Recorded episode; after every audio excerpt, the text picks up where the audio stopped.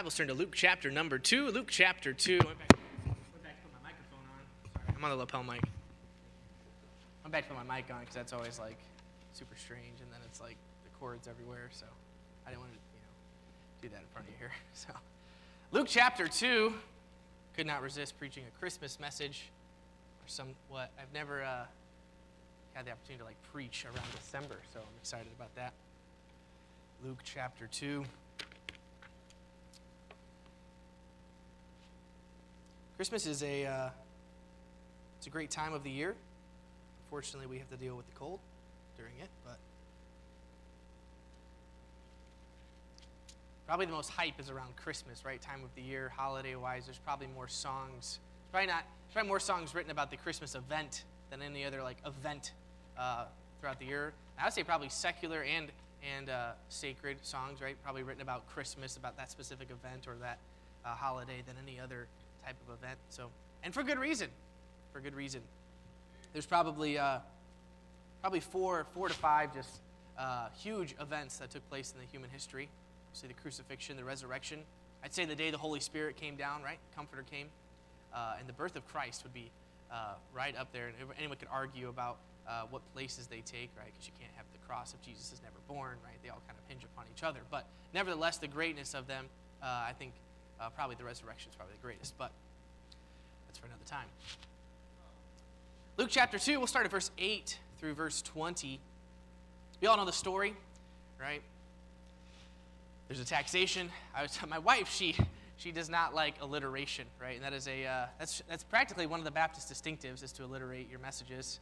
And so, um, the pastor of the church we, we used to go to, he uh, he alliterated everything. And it was good. It was good. Some, some people get a little carried away. And they have to spend more time defining the word that they put in their outline than like actually the point of the message, right? Um, nevertheless, I got, I got to this passage. I'm like, look at this. It's like very well alliterated, right? You have the taxation, you know, of Caesar. You have the uh, traveling of Mary and Joseph. You have the travail of Mary and, and, and uh, giving a birth. You have the tidings of the angels. And I had like 10 of them. And I'm like, look at this. You got the straw, you got the stable, you got the Savior, you got the sheep, you got the shepherds. There's a whole other litany, too, yeah. So, but I will not be going down the alliterated path tonight. I have three points, three points of application that we'll get to uh, at the end of the message. So, I just hate when they do that? Like, you know, movies, shows, books, right? Everything is at the end, and this will be no different. But uh, three points of application for you. Luke chapter 2, let's read responsively. Responsively, so I'll read verse 8 You'll read verse 9 together, and then I'll read verse 10. We'll read verse 11 together as we do in uh, Sunday school. I feel like I need to say a, a page number in your Scofield Reference Bible. Uh, if you know, you know. And there were in the same country shepherds, abiding in the field, keeping watch over their flock by night. And lo, the angel of the Lord came upon them and the glory of the Lord shone round about them, and they were sore afraid. I almost forgot you guys were going to read with me there. Sorry. And the angel said unto them, Fear not, for behold, I bring you good tidings of great joy, which shall be to all people. For unto you is born this day in the city of David a Savior, which is Christ the Lord. And this shall be a sign unto you. Ye shall find the babe wrapped in swaddling clothes, lying in a manger. And suddenly there was with the angel a multitude of the heavenly hosts praising God and saying, Glory to God in the highest, and on earth peace, goodwill toward men. And it came to pass, as the angels were gone away from them into heaven, the shepherds said one to another, Let us now go even unto Bethlehem, and see this thing which is come to pass, which the Lord hath made known unto us. And they came with haste and found Mary and Joseph and the babe lying in a manger. And when they had seen it, they made known abroad the saying which was told them concerning this child. And all they that heard it wondered at those things which were told them by the shepherds.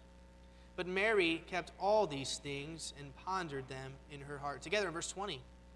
And the shepherds returned, glorifying and praising God for all the things that they had heard and seen as it was told unto them. Great passage here. We see here Luke chapters 2, the nativity story, the story of the birth of Christ. We also find this in Matthew. If you read the beginning of Luke, it's very interesting. Luke, a very analytical individual, uh, kind of gives his claim to uh, the correctness and the great time it took to compile this book. We see here he takes 13 verses of the chapter. This is the largest chunk that is uh, about or to a specific group. About 13 verses to pause and tell us about these shepherds and their experience on Christmas Day, the first Christmas. An interesting group that we'll delve into a little bit here and try to find some application in their lives and what they did. Let's pray together and we'll jump in. Father, we thank you for the great day you've given to us. Thank you for the opportunity to come into church gather with the church, the people, Lord. We ask you bless this service tonight. May all that we do honor and glorify you as we take a look at the, your life, your birth, as you entered humanity to save us from sin. We ask you bless this time.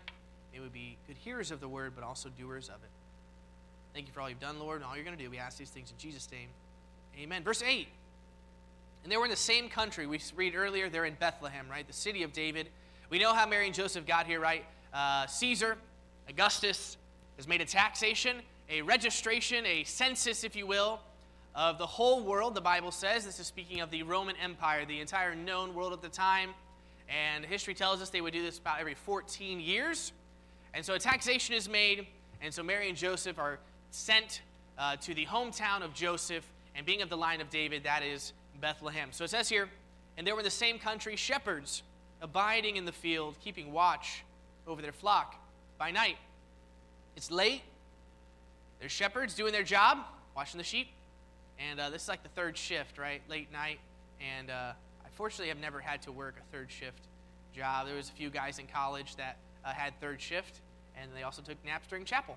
And uh, but they'd come in. They were not the only guys that would eat breakfast. Pastor Joel would eat breakfast at college. I never eat breakfast, but at college, uh, maybe some leftover pizza from the night before, uh, but that I brought home.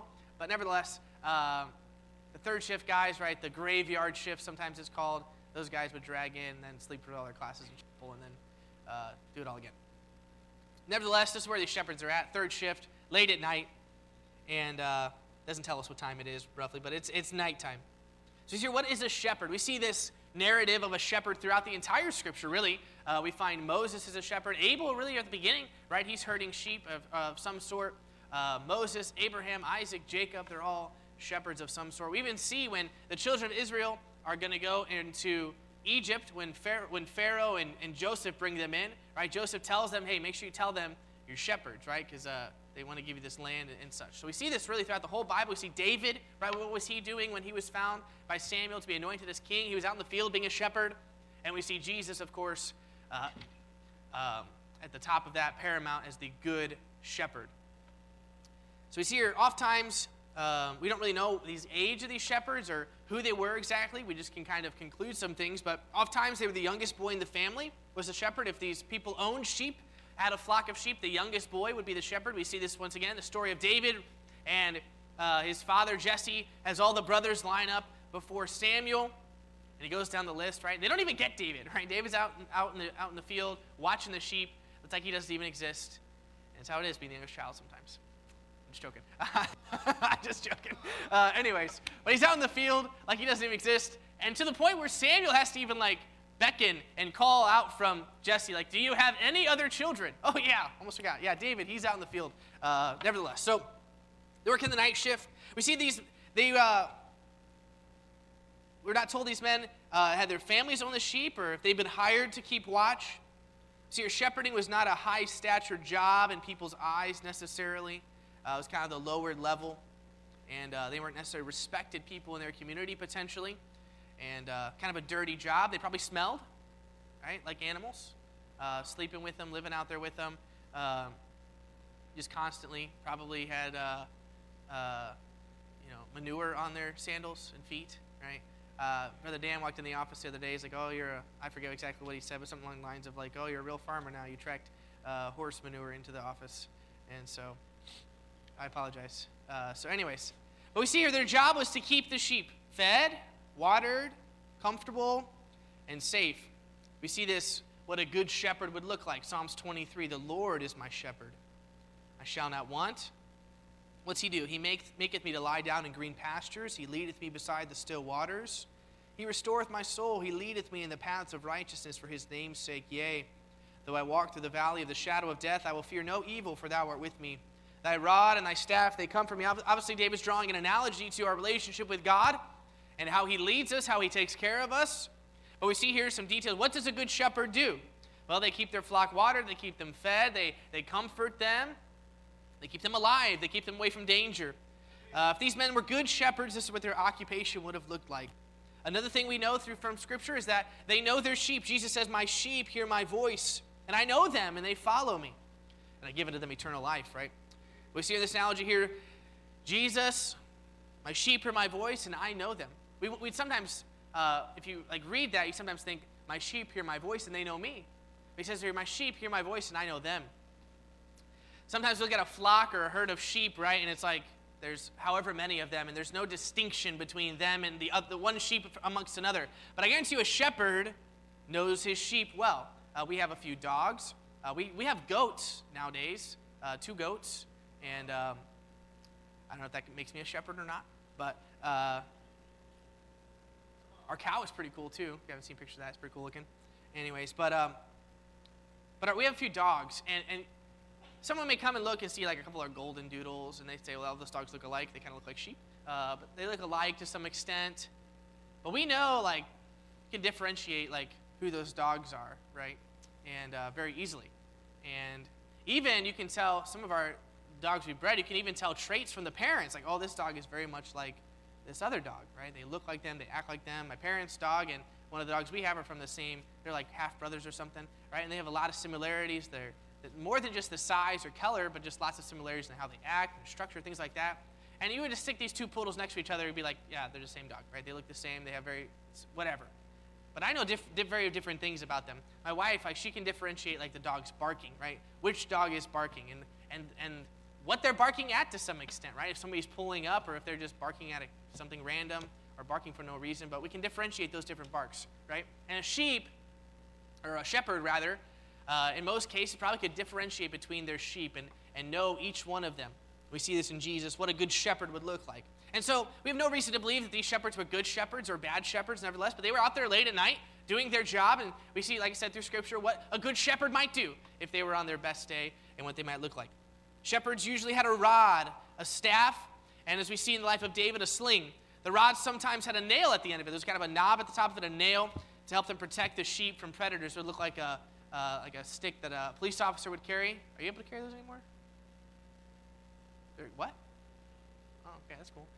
Anyways, they probably didn't have extendable ones then, but it would look something like that.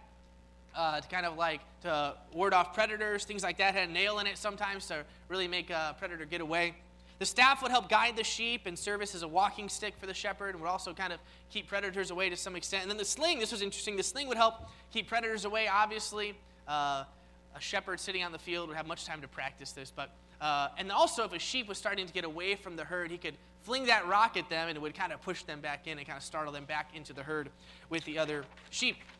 So we see these shepherds were doing what they're supposed to be doing, right? They're just, they're shepherds, and so they're watching the sheep and they're supposed, when they're supposed to be doing it, I don't know if they're hired, I don't know if they're the family sheep, but nevertheless, they're out there watching their sheep overnight. Not the easy shift, not an easy job, not a well respected job, probably not well paid, but they're doing what they're supposed to be doing. They're the right place, the right time, doing what they should be doing. Just, just mean, as the Bible would call them, right? Normal, average, mean men.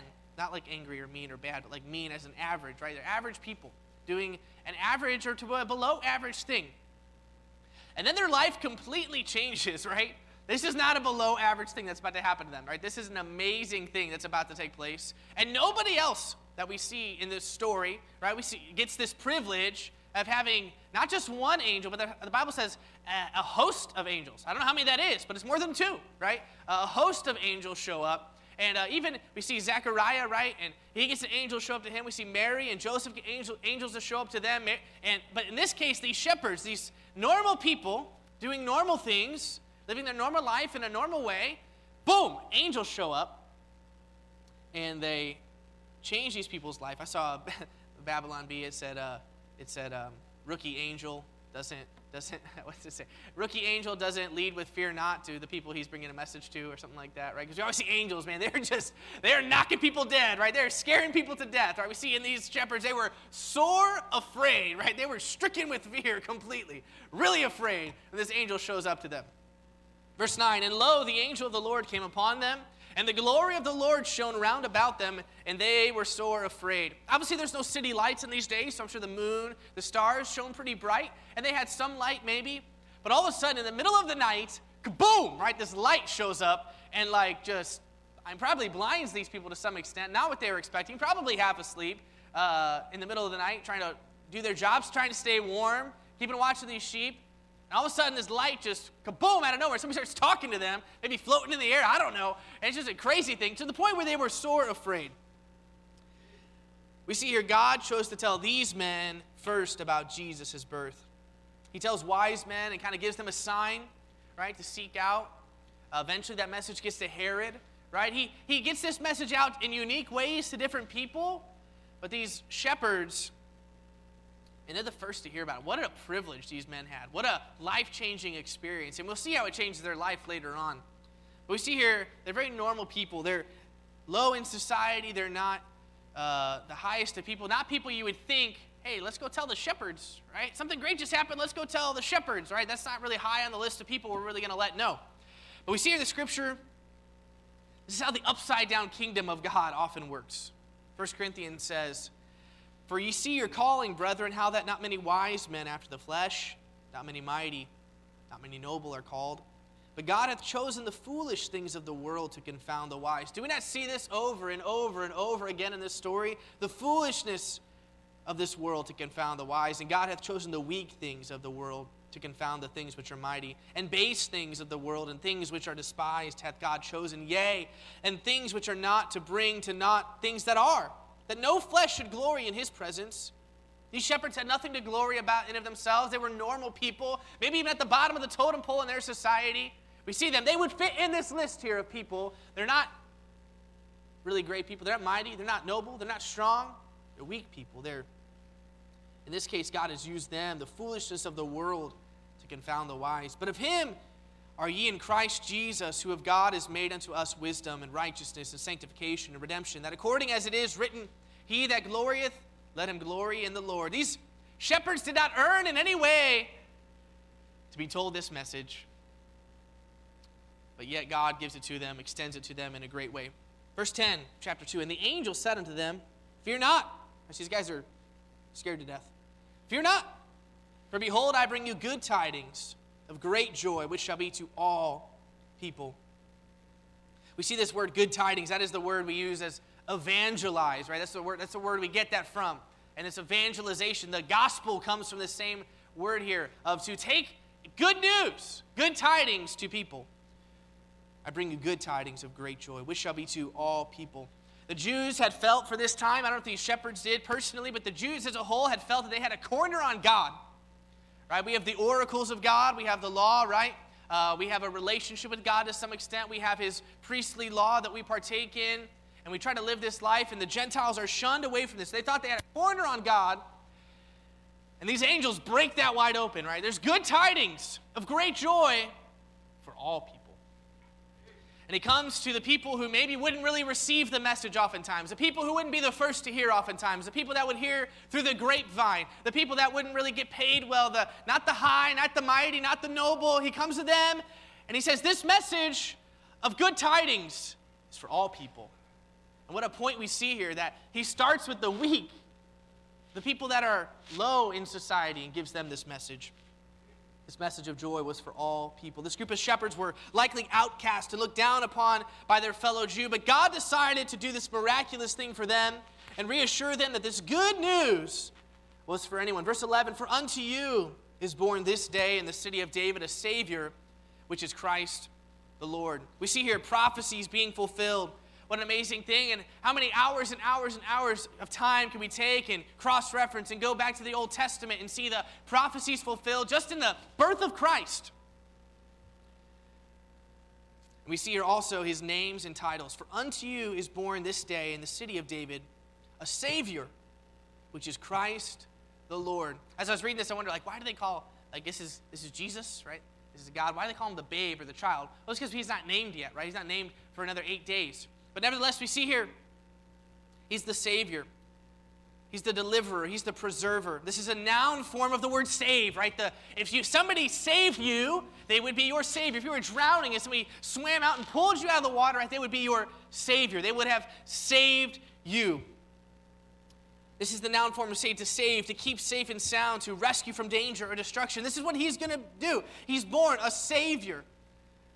This is from the same word in Romans 10 13. For whosoever shall call upon the name of the Lord shall be saved. This is what Jesus is going to do. He's going to save people. Right? This is who's born, the Savior. He is the Christ, the anointed one, the Messiah, anointed to be the Messiah of his people. Matthew 1 says, uh, uh, parallel to this story, talking about Mary, and she shall bring forth a son, and shall call his name Jesus. For he shall what? Save his people from their sins. We see the name Jesus is Jehovah. Yahweh will save the salvation from God.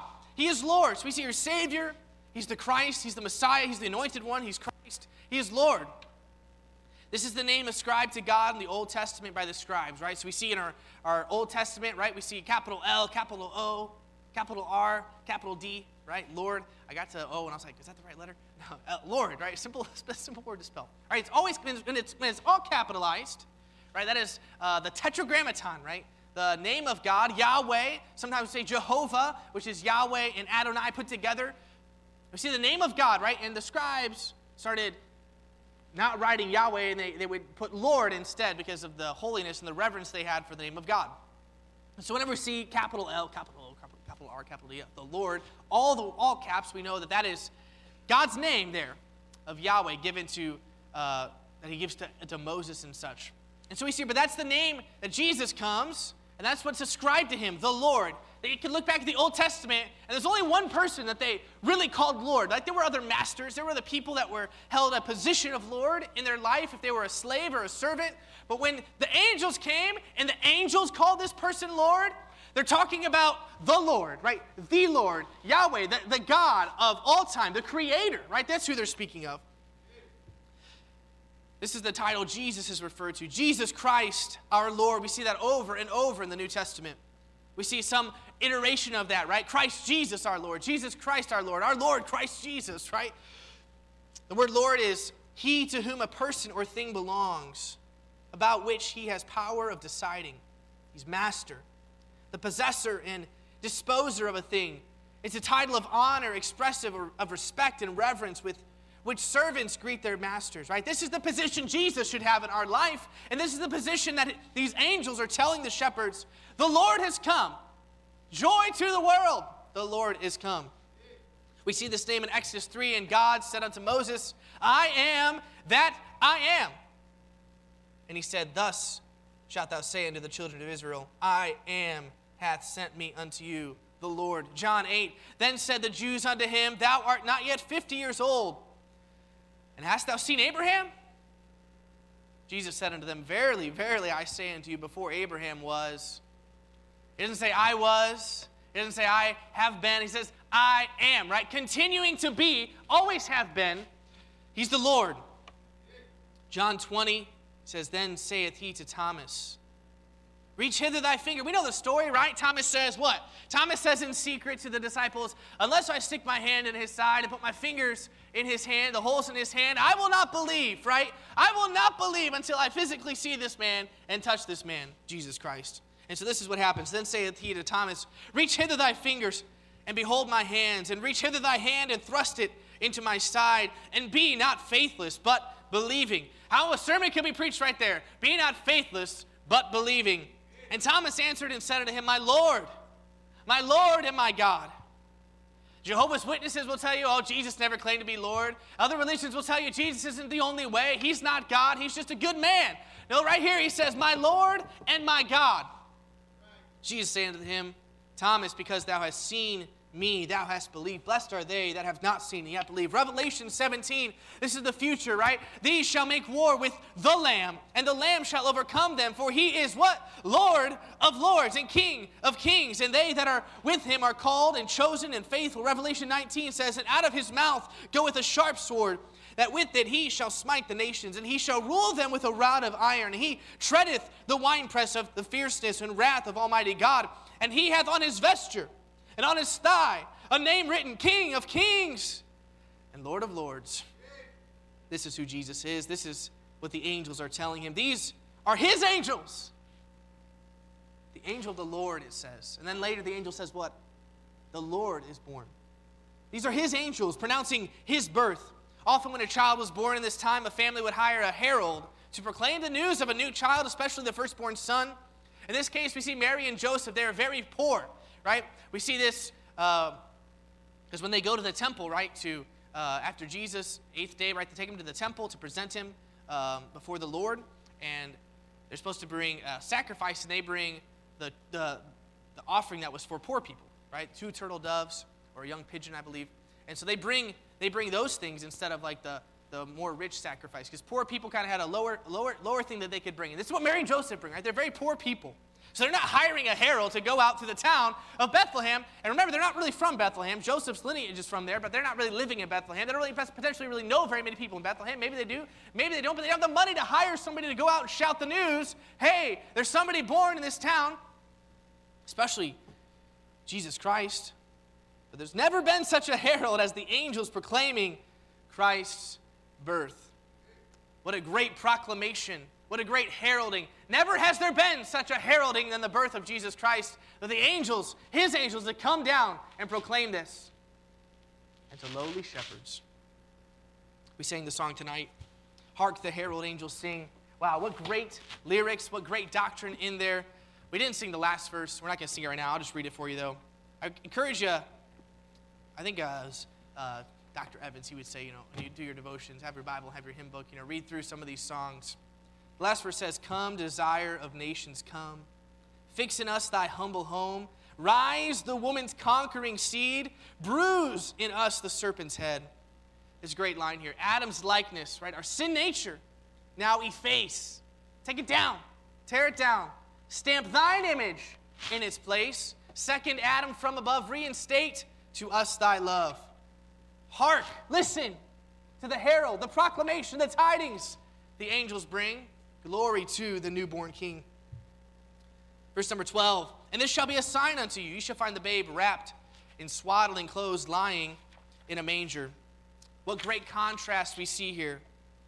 Every, fail, every fairy tale story we read, every novel we read, seems to have the hero down and out, right? That's part of the hero's journey, right? Is that they have a problem that they cannot seem to overcome. There's a there's an issue, right? They the they go down in the depths, right? It may start off at a neutral point or a high point, but at some point the hero's in a low place. We see no contrast compares to this contrast. God becomes man. Think about this. God becoming man. We see throughout the scriptures, Hebrews especially emphasize these points, taking on the spotted flesh, the tainted flesh, in all points tempted like as we are, yet without sin. What an amazing thing, what a humbling thing for the God of the universe, the God of the universe, the Creator, to set aside those things, to become a man. God becomes a man, Creator becomes creation, the richest becomes the poorless, the sinless, what becomes sin for us. Verse 13, and suddenly there was with the angel a multitude of heavenly hosts praising God and saying, Glory to God in the highest, and on earth peace, goodwill toward men. Is this not the only response that could be uttered by these angels? Glory to God in the highest. Isaiah 6 says, In the year that King Uzziah died, I saw also the Lord sitting upon a throne high and lifted up, and his train filled the temple. Above it stood the seraphims, each one having had six wings. With twain he covered his face, and with twain he covered his feet, and with twain he did fly. And one cried unto the other and said, Holy, holy, holy is the Lord of hosts.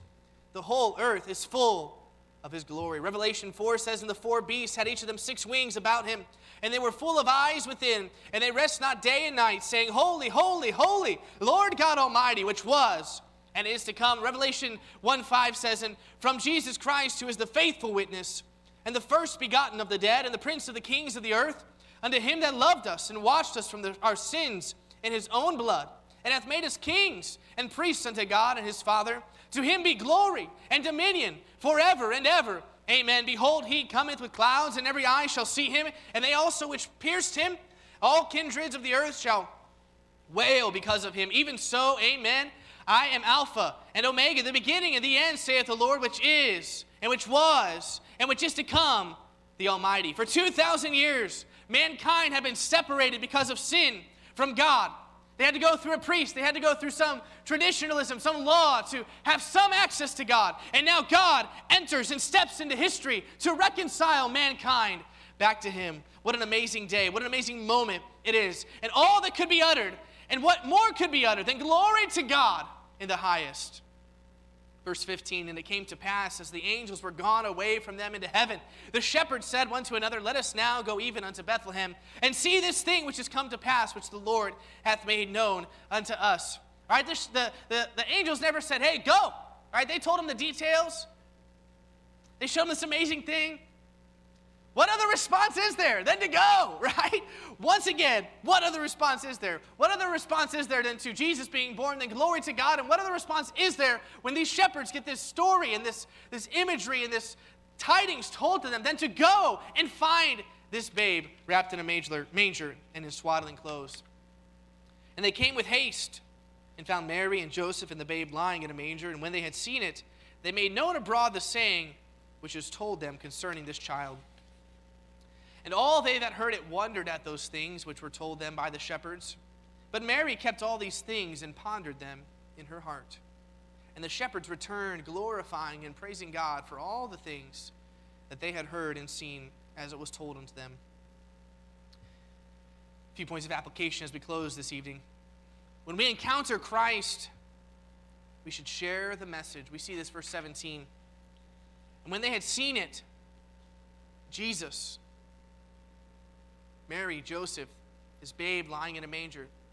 When they had seen it, they made known abroad the saying which was told them concerning this child. And all they that heard it wondered at those things which were told them by the shepherds. And they're telling people, angels showed up to us. It's a crazy thing that happened. We see here verse 20 at the end there. These shepherds return, telling people, glorifying God. When we encounter Jesus, we should share that message. When we get saved, when we get right with God, when we grow, grow closer to Him, how can we help but share these messages? How can we help but share the gospel?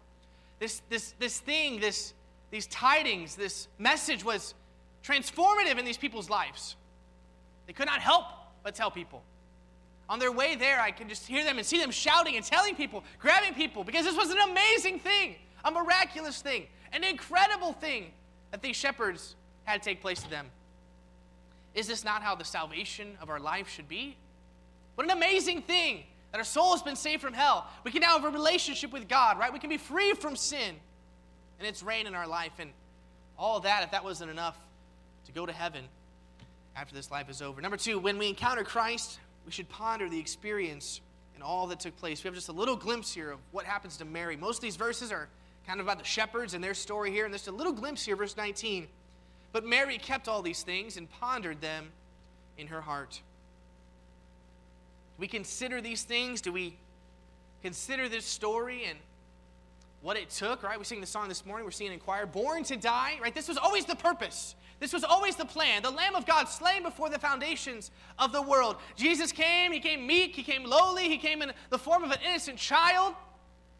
All with the purpose, though, to die? we ponder on these things? Do we meditate on these things? Do we chew on them? Do we think about them? Do we let this Christmas season pass just without with a whim? With some holly jolly Christmas and Frosty the Snowman and a couple good songs thrown in here or there, some Christmas lights. Maybe we drink some extra hot chocolate or something. We spend a ridiculous amount on presents and make the economy, you know, go up or something, right? Is that all it is? And we want to encourage others to keep Christ in Christmas, the reason for the season. But do we, as his followers, as his people, sit back and ponder these things as Mary did? When we encounter Christ, we should glorify him.